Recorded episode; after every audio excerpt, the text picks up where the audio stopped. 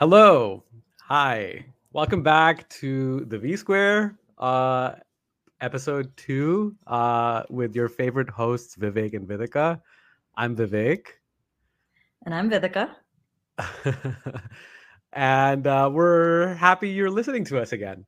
Uh, so, uh, yeah, thanks for being here. We have to tell you that our first episode is now live on all podcast platforms and on YouTube. And the YouTube channel will be in in our Twitters. So uh, please go check that out. Like, share, subscribe, do all those things. Uh, all those you don't have things that Vidhika really likes to do. Don't want to.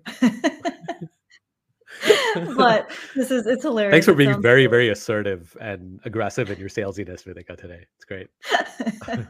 it's uh it, it, this feels so it feels so interesting and official to say like, you know, on all the platforms and all the on things. all the platforms. But yeah, technically that's true. Yeah, it feels like we're digital grown-ups in a way that we didn't we weren't prepared to be. Yeah. Right? Exactly. Influencer yeah. grown-ups. And the uh, episode is, uh, as Visa noted uh, last time, the length of a Bollywood movie. So if you're into Bollywood, if you're not into Bollywood, either way, feel free to check it out. Um, yeah. And if there's a part of it that you're interested in, we can tell you which little snippet to listen to if you don't want to listen to two and a half hours.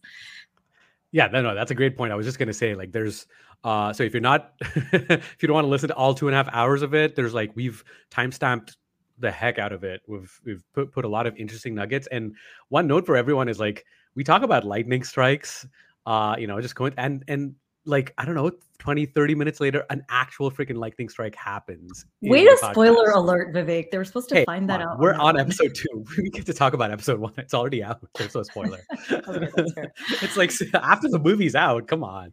Like anyway, but yes, it's it's kind of a a little um uh you know teaser Easter for people egg. to people to join. Yeah.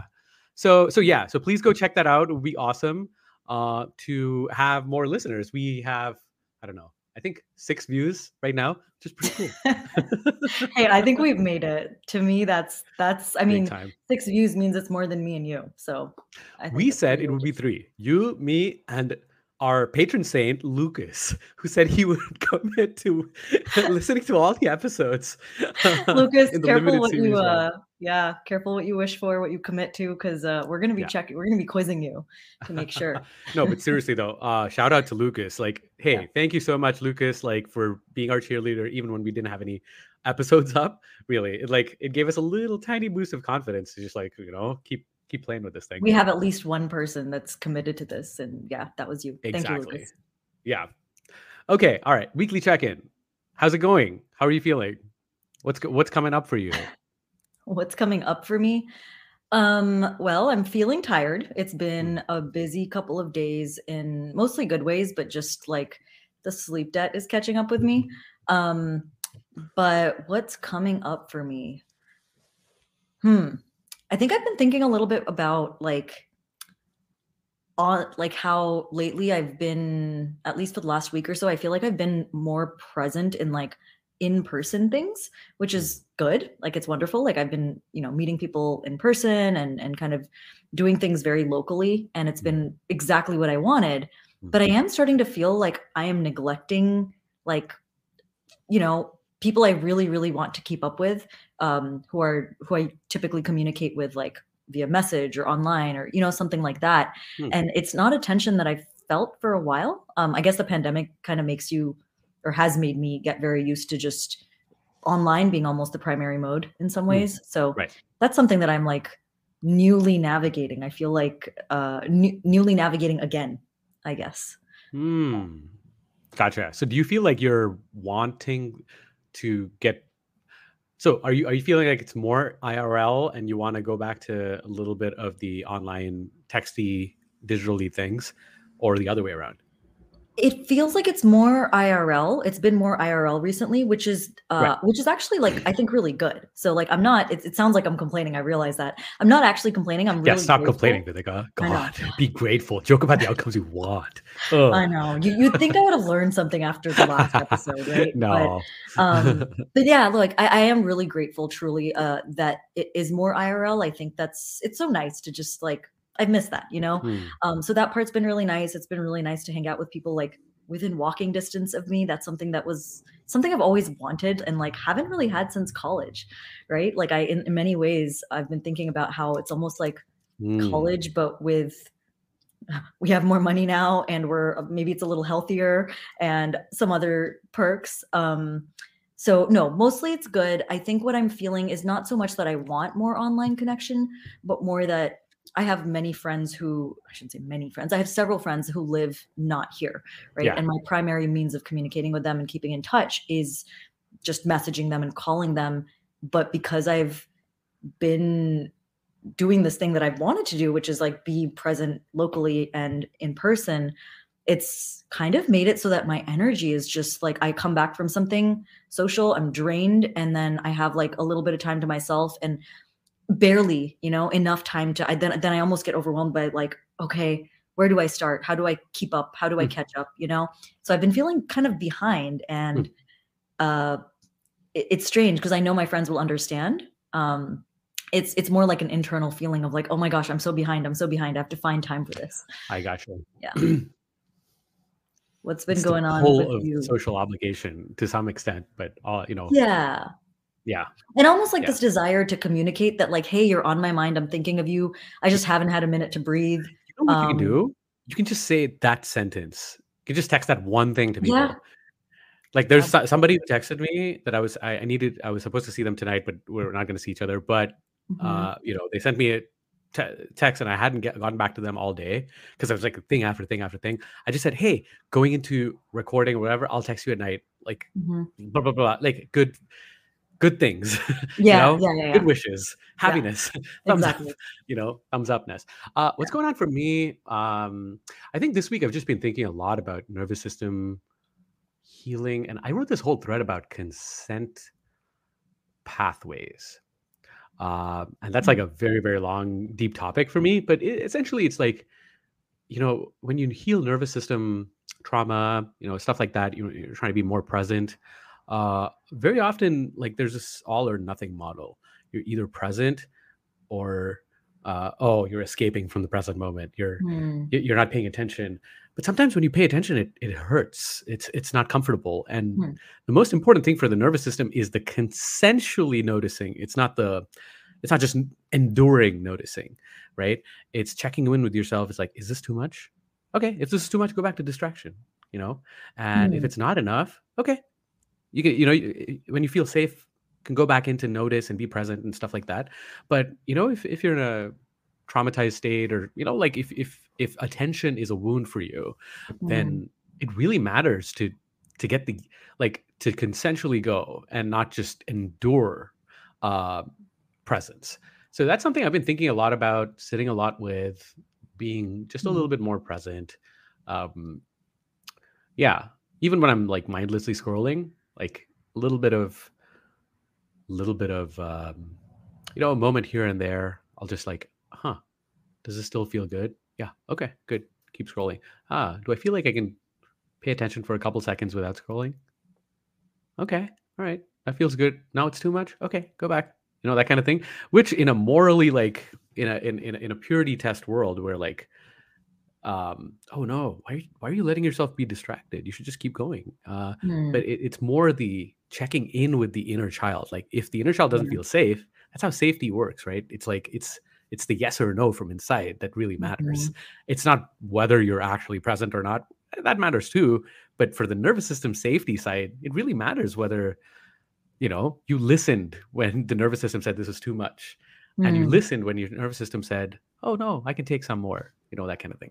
So, So almost almost like it sounds like you're saying like being attuned to the moment enough to know when you can dip your feet into something when you need to step back like like not tre- treating it as a dial that you dial more so than a, an on and off switch right? Like absolutely and also like the, the thing that happens when it's not an on and off switch is it, it it helps you go past the cultural programming of either on and off But mhm, the checking in process it's it's the greasing the consent pathway to ask are you good with yourself Yes, with Yeah. yourself.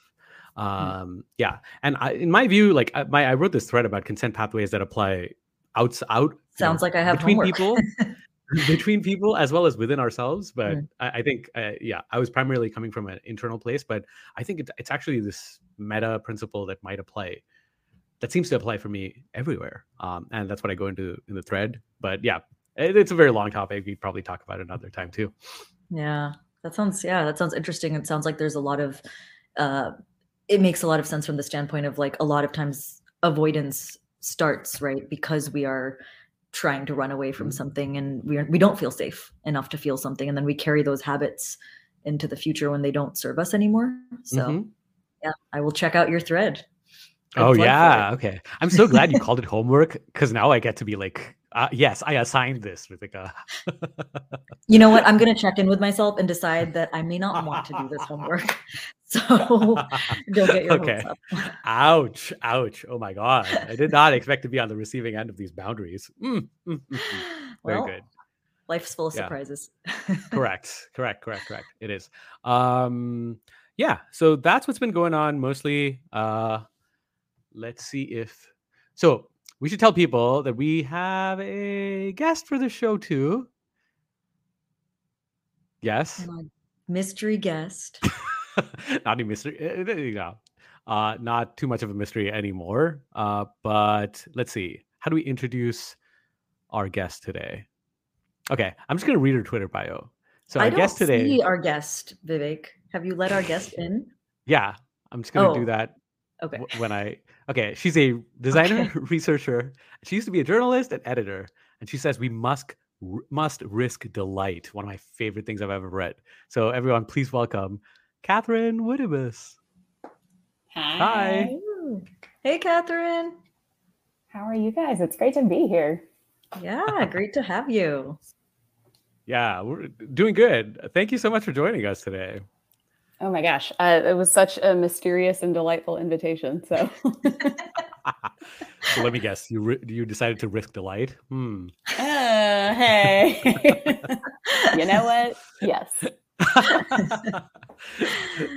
Love that. Um okay, yeah. So no, we were just like so to just to tell you about this podcast thing, I literally tweeted, you know what a great great job would be is like to just to be a talk show host to get paid to Mhm. just talk to people, be vulnerable, make people laugh, laugh along and you know, I don't know, as long as you have a producer taking care of everything. And Vidhika responded to my tweet saying, "Hey, me too. you want to co-host a talk show?"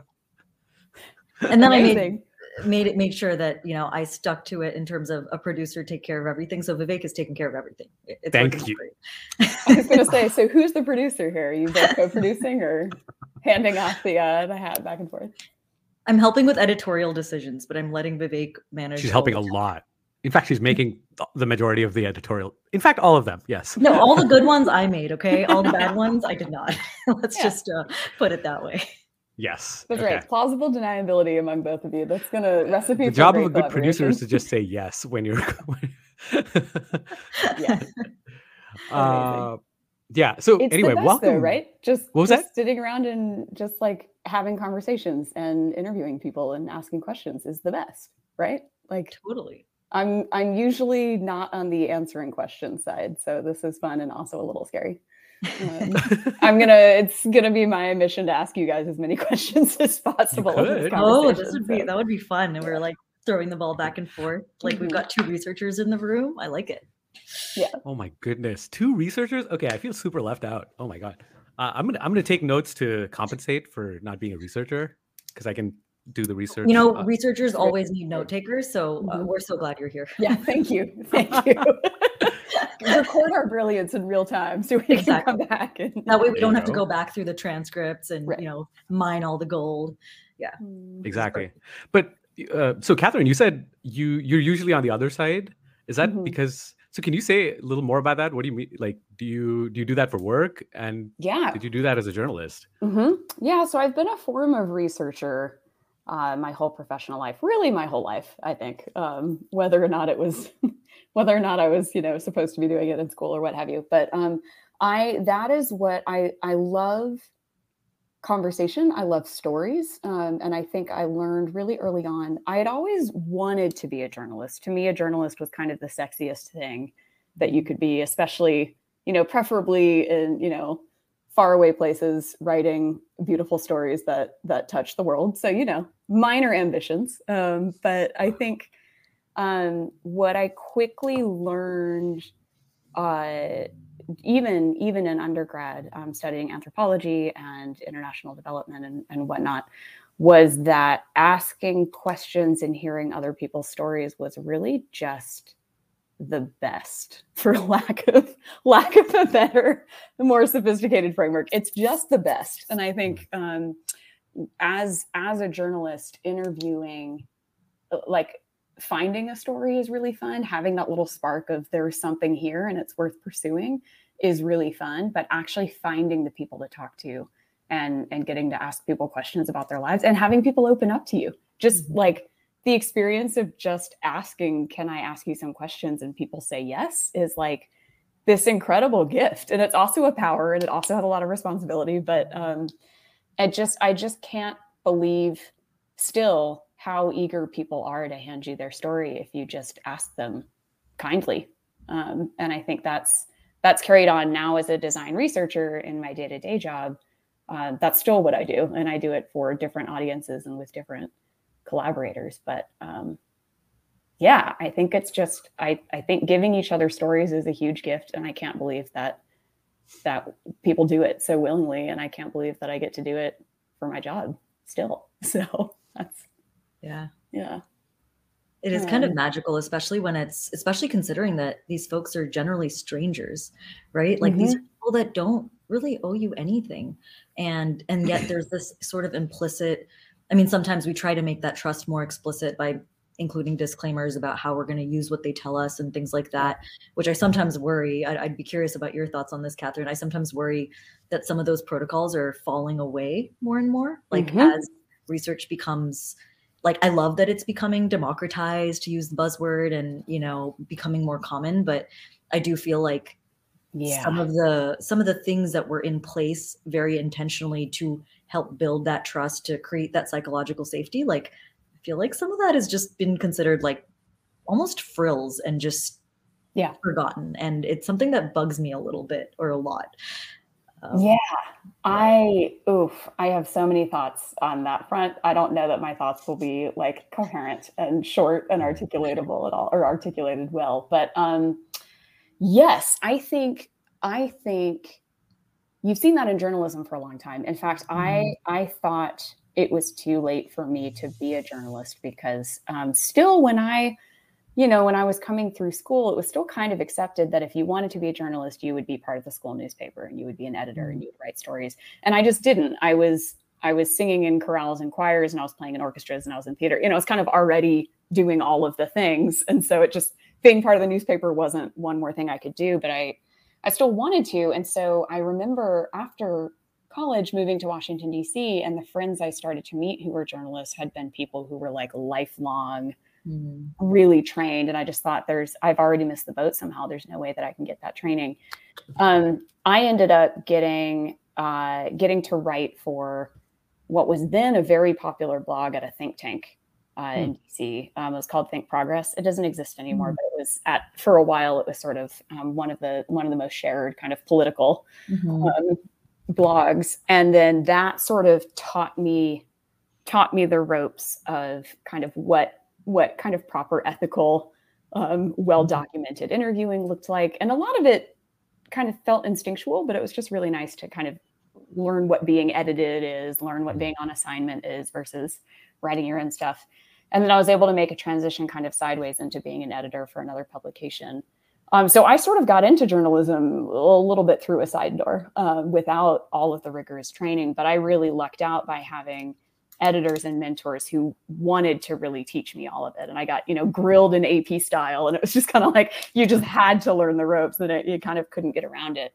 Um, with design research, I did go through training for that. And so I, I went to uh, went through a very rigorous uh, design program uh, where we did read all of the theory and tackle all of the ethics around it, which I'm so grateful for because I think um, uh, this is all to say I think I think there are many paths to design research now, mm-hmm. and I, I love the democratization of it. And it's a really similar conversation that's been happening in journalism for the last mm-hmm. 10 or so years around kind of who gets who gets to mm-hmm. tell the news, right? Who gets to break mm-hmm. the story? Who gets to say what is true, what is correct? Um, and then with design research, it's sort of similarly who gets to tell people stories, who gets to identify who should be included and not. And I think um, opening up for more participation is so vital and vitally important to any any sort of like common knowledge building project and um, it is very easy to just not have any of that ethical training at all not not have any of the um, how do you create a safe space how do mm. you let people know ahead of time kind of what you're expecting from them how do you let mm. people know about privacy how you're using their data all these questions that start to be really um, uh, pretty pretty important um, i don't know where i'm going with all this all only to say i really resonate with um, with your question, Vidhika, about it. And I'm curious, have you um how how has that come up in your work? Like how do you handle that as a researcher yourself? Is that something that are you training others in kind of best practices or have did you know what what did training look like for you? Yeah. So for me, um, I actually don't do on the ground research anymore. And look at Catherine. I have already noticed. She's like, we all noticed at the same time. I, I, was like giggling way before. no, I, I saw it coming. I saw, I saw, it coming like five seconds before it hit. And I was like, ah. We see where this is going. Yeah. Um, and back to you. Here we go. Yeah. I'm just going to toss it right back. Yeah. No, I mean, uh, I'm going to give a short answer because I want to hear more from you. But like, actually i don't know if i'm capable of short answers we'll see if we're we'll see if this ends up yes. being short or not but basically um, so i actually don't do research like day to day anymore um, mm-hmm. i have since i think it's funny because I actually, when I was younger, at one point also thought I wanted to be a journalist. I actually was on the school newspaper, uh, oh, the good for you. magazine. Like, was was really interested in all of those things, um, and then ended up not going in that direction. Mm. And um, you know, I don't even remember all of the details. Um, I do remember at one point feeling like there wasn't a ton of latitude in journalism. Like it felt like you had to be really yes. like I love storytelling. I think we share a lot of interests, and that's part of why you're here. We were, you know, when we were thinking of like, oh, who should we chat with? I was like, oh, we're Catherine, and we're gonna have so much to so much to dig in and into. But um, I think I felt like in journalism, it was everything had to be a fact and like mm.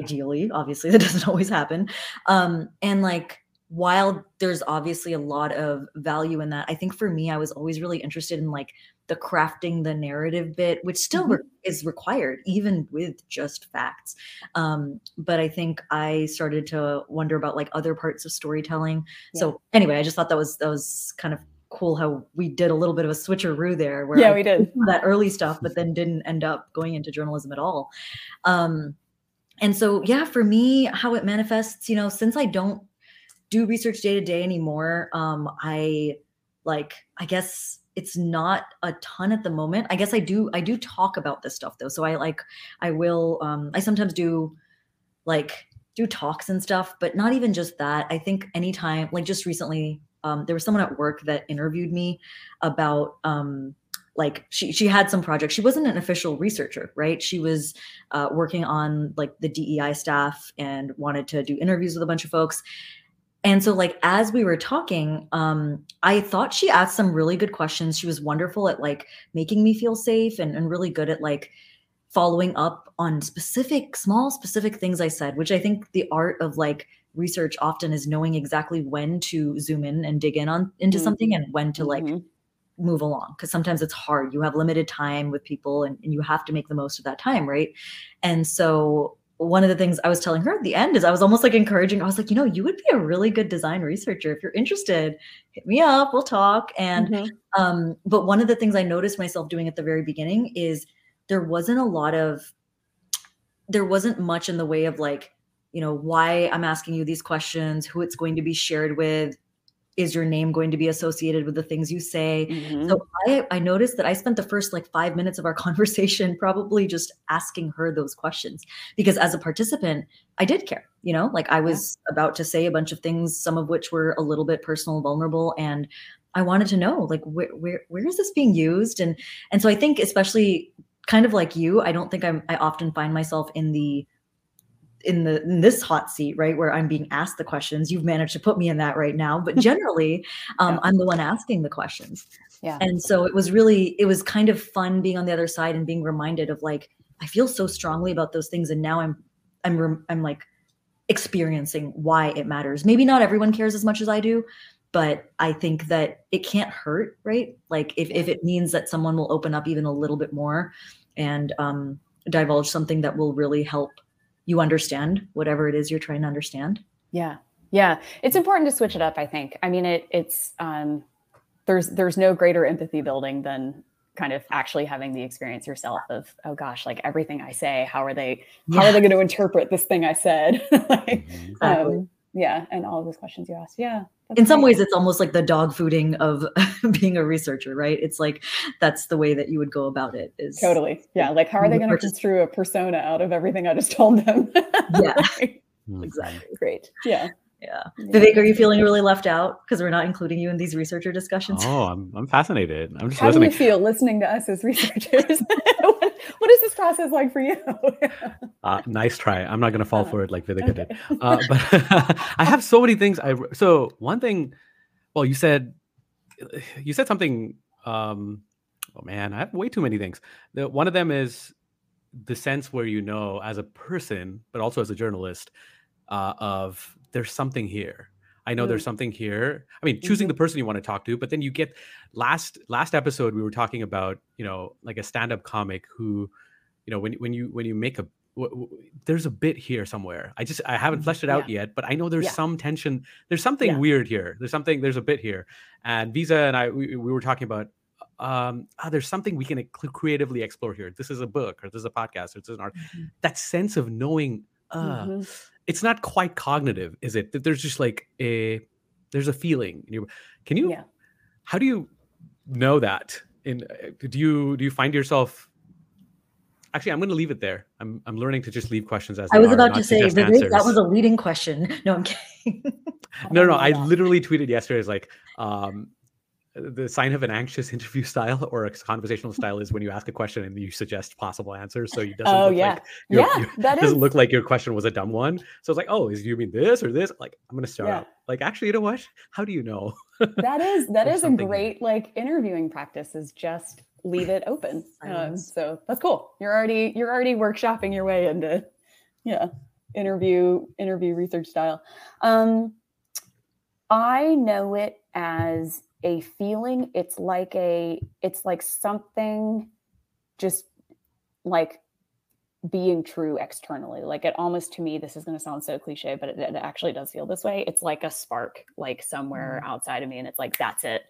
And it doesn't necessarily mean that i know exactly the story i want to write or exactly the research project i want to do but it's usually like there is something follow that like it's just this kind of like mm. spark and insistent like yes yes yes ask ask more there ask more there um i can give you an example yes um, i was i was just going to ask if you yeah. have one yeah. so um i actually i just like kind of the story just came back on my radar um, for something totally unrelated earlier today but um i once wrote a story um a, a friend of mine i used to live in dc um, and a friend of mine told me that there is this church in uh, a neighborhood called Columbia Heights, um, where I, I lived close by. And she said, Oh, yeah, that's where the hacker space is. And I said, What?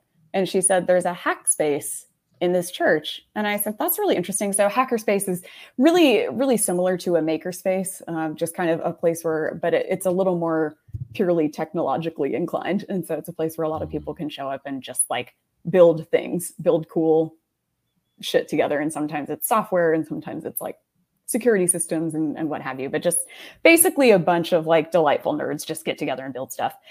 And at the time, I was doing a lot of reporting on religion and culture. And I was like, I wonder what a hackerspace is doing in this church. And I did a little more reading into the church, and the church has a long community history of being um, Gloria Steinem was there.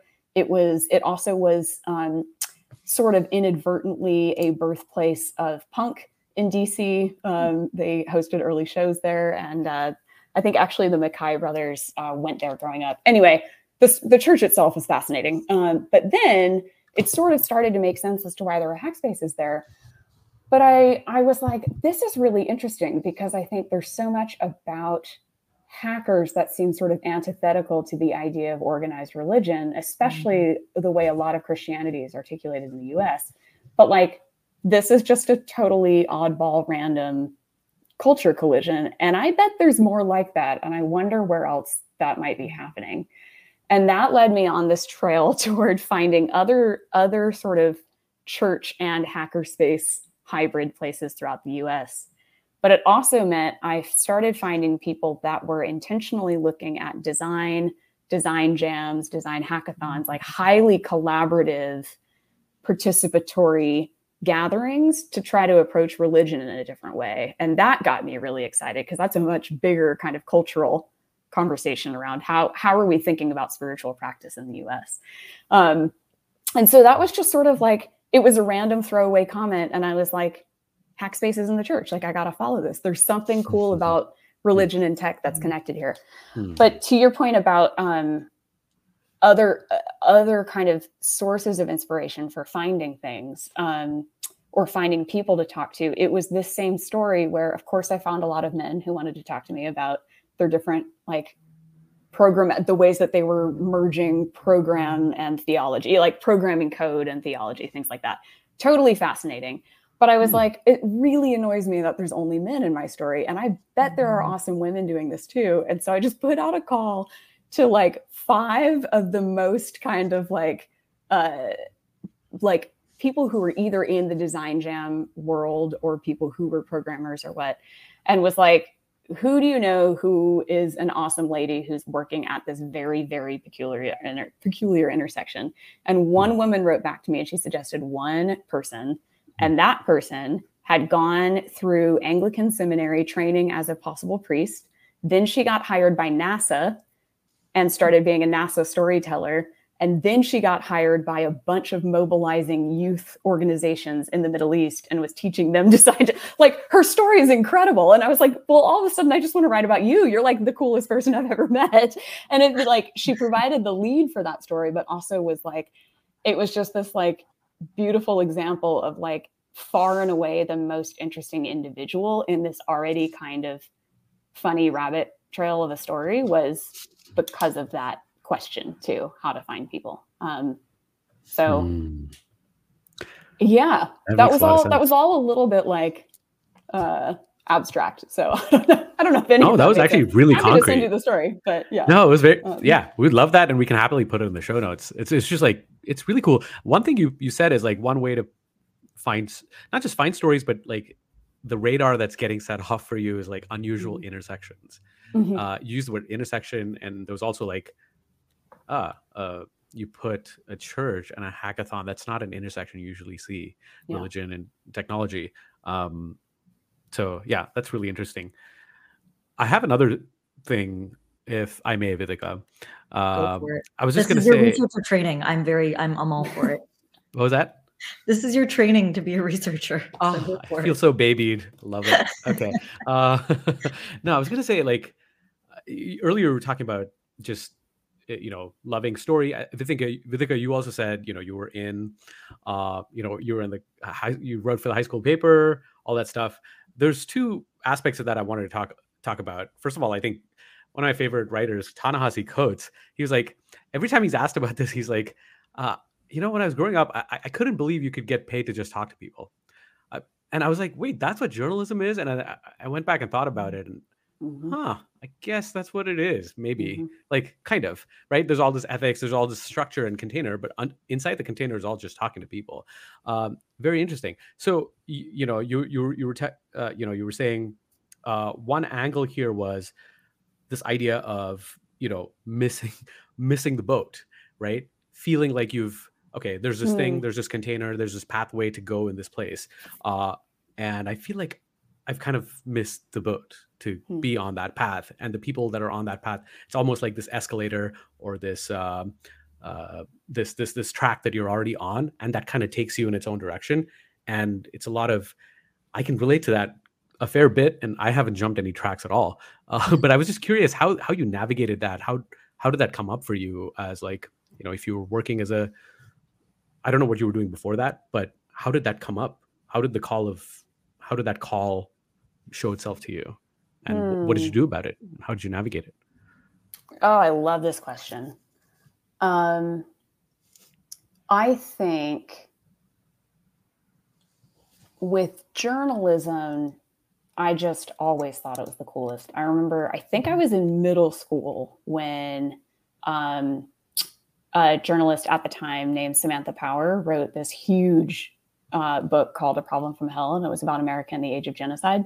And she now, she then went on to become a um, foreign policy advisor in the Obama administration, and she's now, um, you know, very influential in kind of the American foreign policy world. But at the time, she was a journalist and just was like, I was, I was insistent that I was going to go tell stories that people needed to hear, and my paper wasn't sending me, and so I sent myself to high conflict zones and started reporting, and you know, it was just like the sexiest thing I'd ever heard, and I was like, I have to do that. Um, but I, so I think, I think in some ways the um, insisting on insisting on other people's stories being taken seriously just mm. always felt important for me um, and so and kind of insisting on um, me right. me telling my own story in a way that feels important i think mm. um, felt important to me so i think the the journalism piece was just sort of i got to dc and was like I know what I want to be doing. Like what why why am I doing anything else? And so I sort of, you know, I was in jobs that were I was in international development for a little while, public policy for a little while, but I I just was sort of like I need to figure out a way to kind of make this happen. Um, so that was that was that missing the boat piece. I just sort of at some point I think I just decided I had to not care that maybe I had missed the boat and just be like, what if I try it anyway? Um, and that sounds very bold in the retelling. That's not how it felt at the time. but I think, but I think my actions were just kind of like, okay, I'm at a public policy think tank, but I'm going to try to write for their blog. And then I was like, okay, mm-hmm. I'm, I'm getting, you know, an, an offer from a publication I didn't know much about at the time. It's called Sojourners.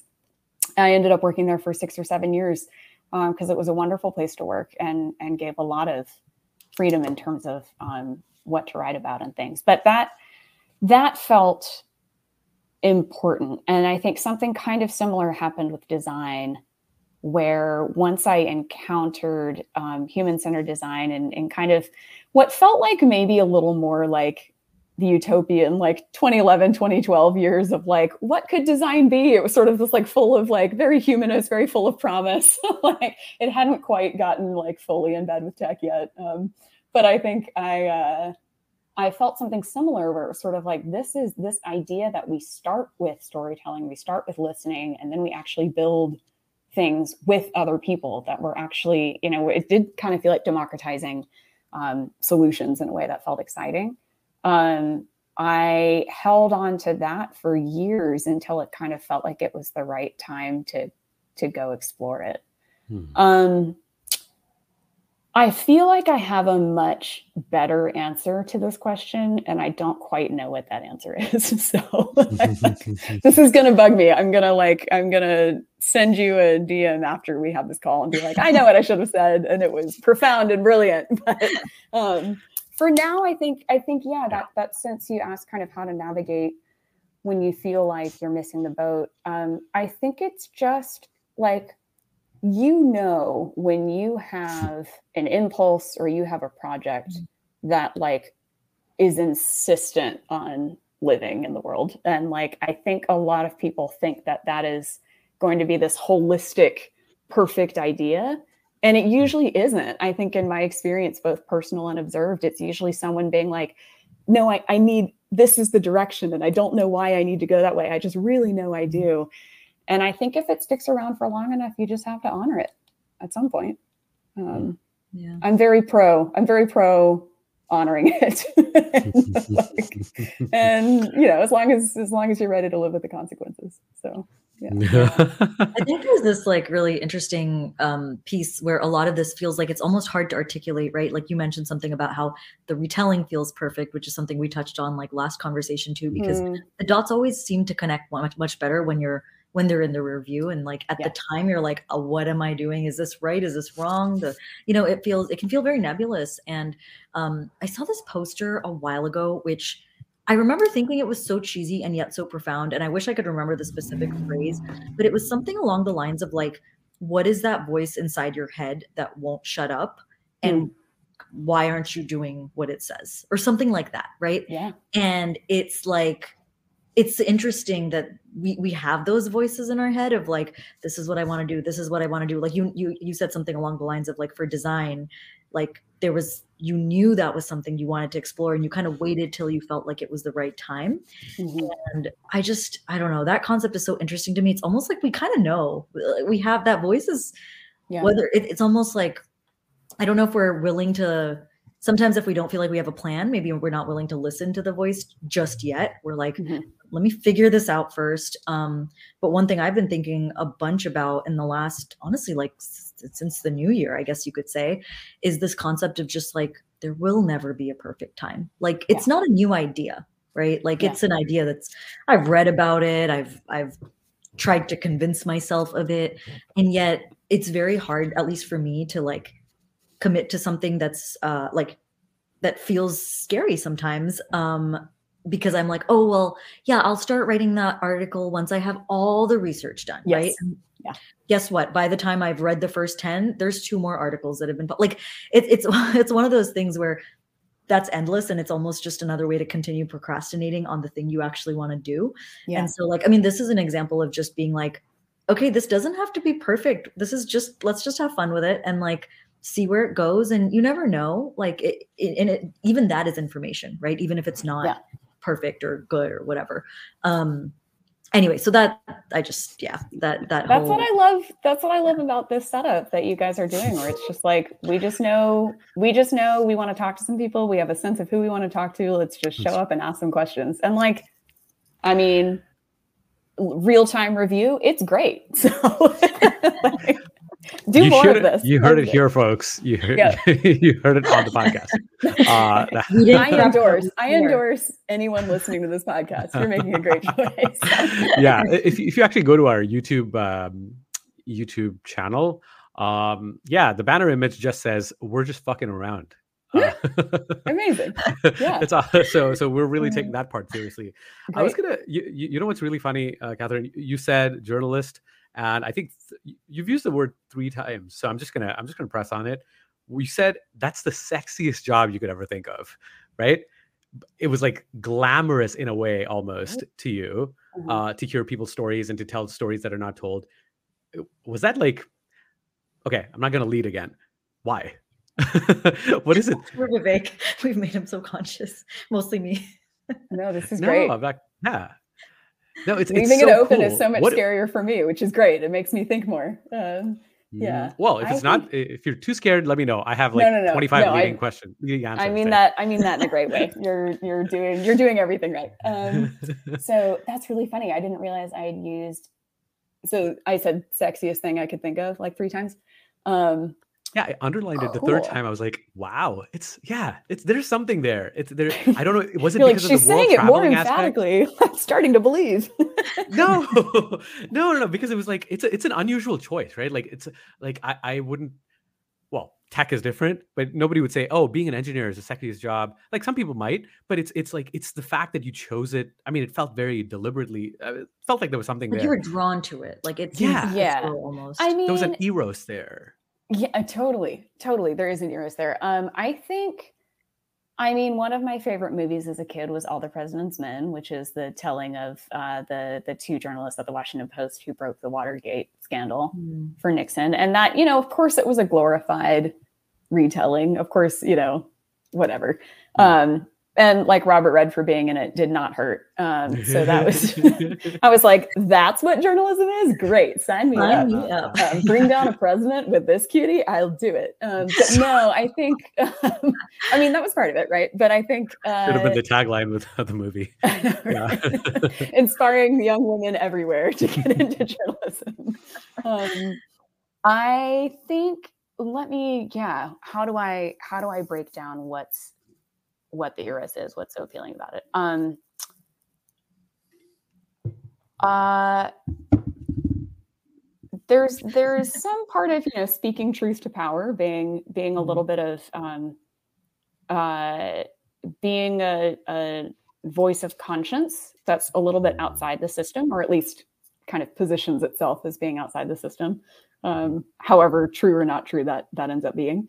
Um, there is um, there's a great sense of um, kind of this is for the public good, a kind of like social responsibility and a sense of nobility, trying to um, trying to uh, yeah, kind of, yeah. I said speak truth to power. I think that's probably the quickest, the, the mm-hmm. easiest, simplest way to say it. Um, I think there's also elements of uh. You touched on this a little bit. The difference between just kind of reporting this happened and then this mm-hmm. happened versus a little more storytelling that is still mm-hmm. fact fact checked heavily, that is still you know mm-hmm. true. Um, but gets a little um, more into the meat of things. I think those sorts of long form storytelling have always been really interesting to me because it's not just you know what is what is this corrupt business or this corrupt government entity doing and who is it harming and we have to sound the alarm journalism can also be here is um, the story of how this particular object um, was embraced in this surprising way in this different mm-hmm. context. Or here's a surprising story about how these communities overlapped in a, in a cool interesting way. And so it, it is almost like it's like investigation in that way. The curiosity behind it where it can take you in the world is is really fascinating to me. And so i think that sort of um, getting to travel the world and tell stories or just be in dc and tell stories felt, felt really appealing um, mm-hmm. and yeah. i think writing i think i also i was a voracious reader as a kid and i think the idea of being able to write also for a living was um, very appealing so yeah hmm.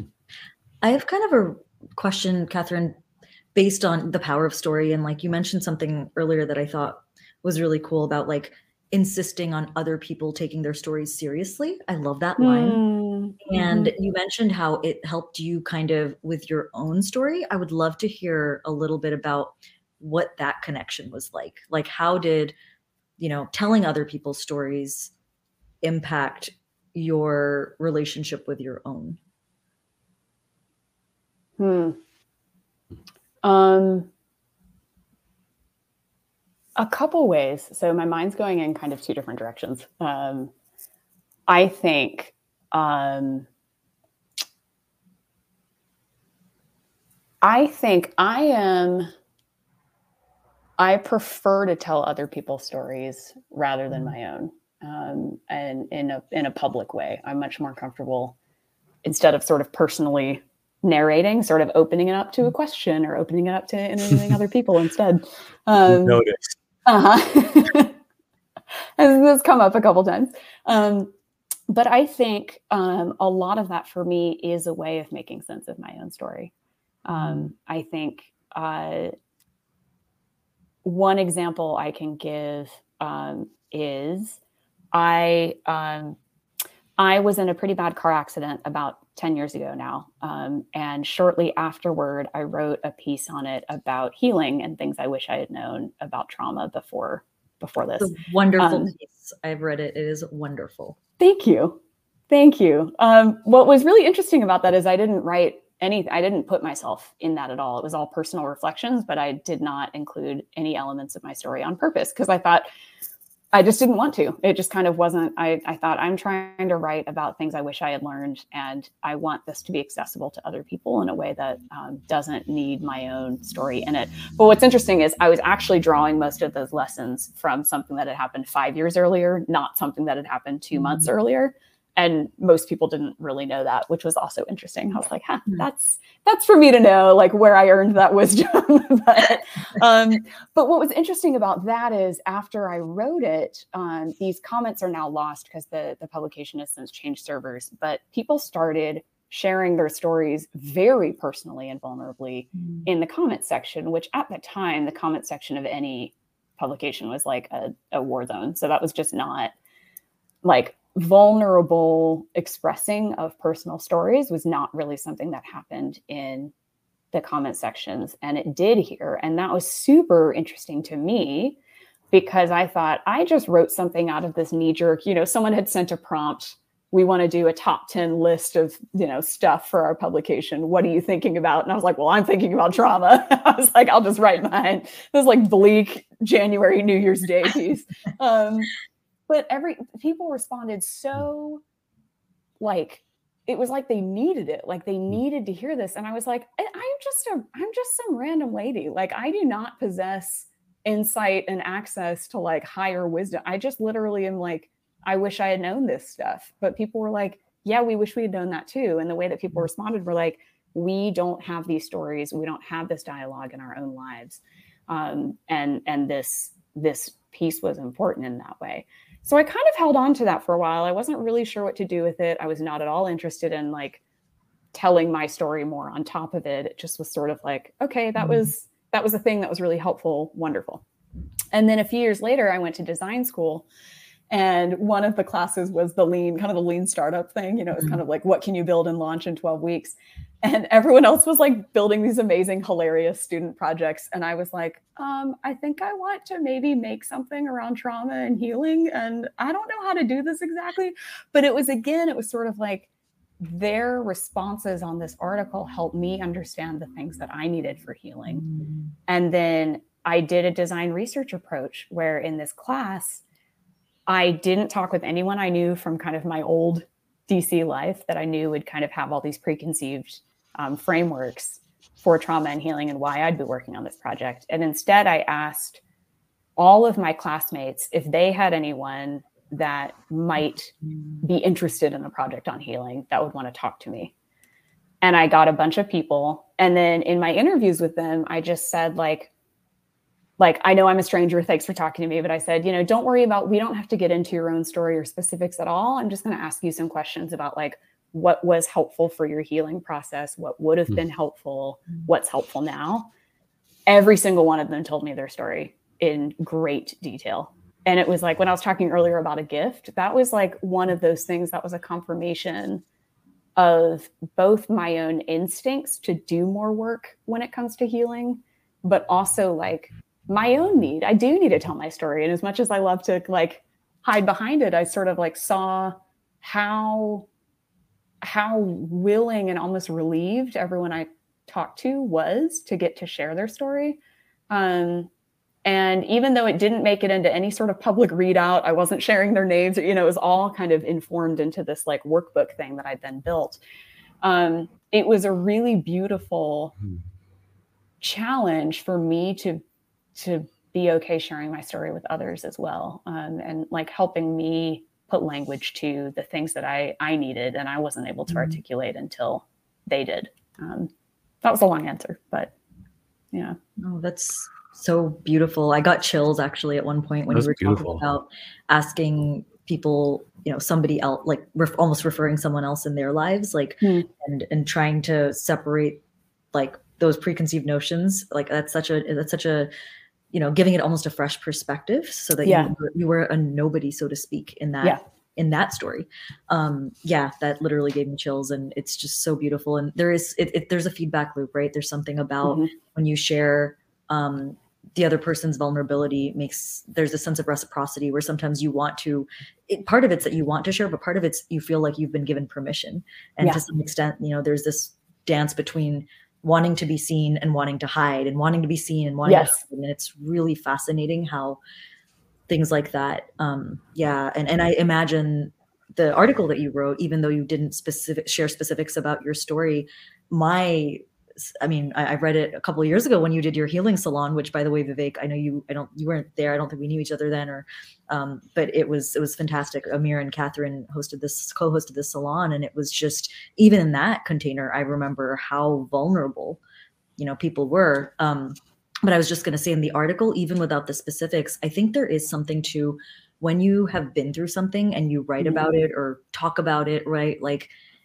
just the words you use and the way you say certain things, I'm convinced that it i'm convinced there's some sort of resonance in a way that like hmm. it's almost like only those that have been through it can pick up on mm-hmm. do you know mm-hmm. what i mean like i remember last so i lost my dad last year and when that happened after that happened like there were you know a lot of people were really kind and, and tried to provide consolation and, and say kind words and i ap- appreciated all of them right because i know everyone was trying their best and if anything i have to admit it taught me how terrible i was in the past at, at Mhm. responding appropriately because i did not know better i was like oh man like it's really not helpful when someone says x thing and i'm pretty sure i've said that thing before Mhm. recalibrated my approach entirely. But one thing that stood out to me was the messages that really just that that kind of hit in a good way, like obviously in a painful way, but in a really resonant way where I was like, oh my God, I feel like they understand. I didn't know it at the time, but later on I found out that almost every one of those messages that really just was like Mhm. so cared for and so seen, all of them had lost a parent, you know? Mhm. and it, there was this really Yeah. i didn't know before that and i was just like Yeah. wow, this was so sweet and then later on i found out and i was like oh my god it must be because it's coming from a place of like this inner knowing that you can't, Mm, you know you can't get another way yeah. So in a sense, it almost sounds like the the ways that you all shared stories, even though that wasn't articulated, yeah like you feel it, like that that helped you kind of, um, yeah, make sense of your own story because of what they were sharing. Yeah. yeah sort of Interesting. Yeah.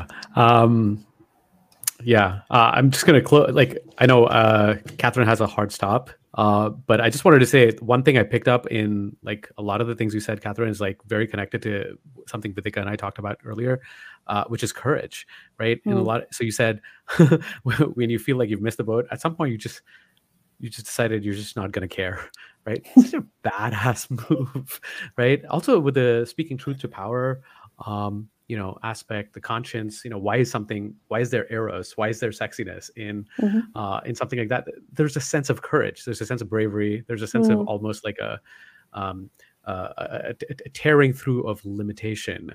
Uh, you know, um, uh, and uh, also with the vulnerability piece, like which we've been talking about here.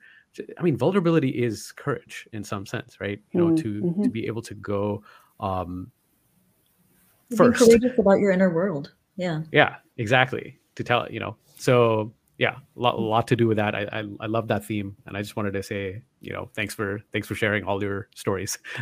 Oh my So, gosh! yeah. Like it, it was a gift to share. I hope it felt like a gift to receive. it, it absolutely was and it was just i feel like we just scratched the surface there's so many more uh, Exactly. stories i want to time- we have like topic after topic after topic here, like online after online versus online. I know. I was like so excited to because I know you and I- Spontaneous coordination in Yeah. soccer and Yes, social okay. dancing, Yeah. Well, we organic can- laissez-faire. we can do a redo of this with no agenda, but perhaps six or seven bullet points that we know we want to touch on. yes, we'll have to get there. And one quick thing, I don't think we actually ever talked about how we know each other.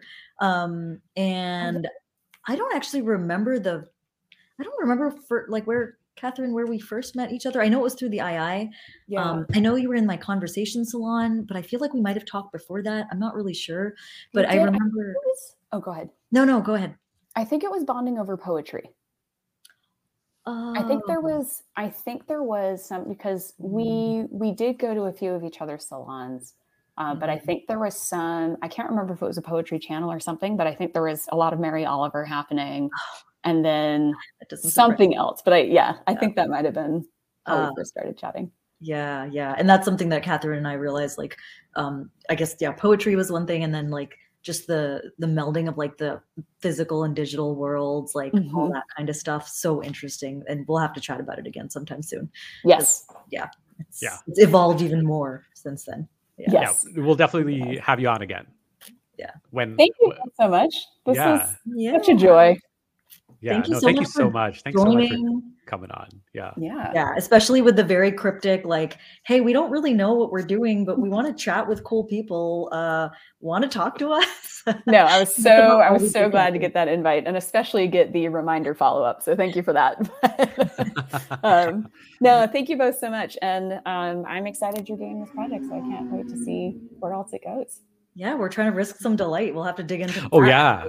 Actually, you know, before you leave, if there's like 30 seconds you can say about risking delight, wh- wh- where did that come from, and wh- wh- Yes. why do you say that? Uh, Yeah. The poem is by Jack Gilbert called "A Brief for the Defense," and Sorry? uh, Sorry, I think It- I missed the first part. Is it a poem? it's a poem. Yep. Ah, okay. by a poet called Jack Gilbert, and it's called Mm. "A Brief for the Defense," and it uh, it ends with, um, oh, this is toward the end, and it says, "We must risk delight. We can do without pleasure, but not delight.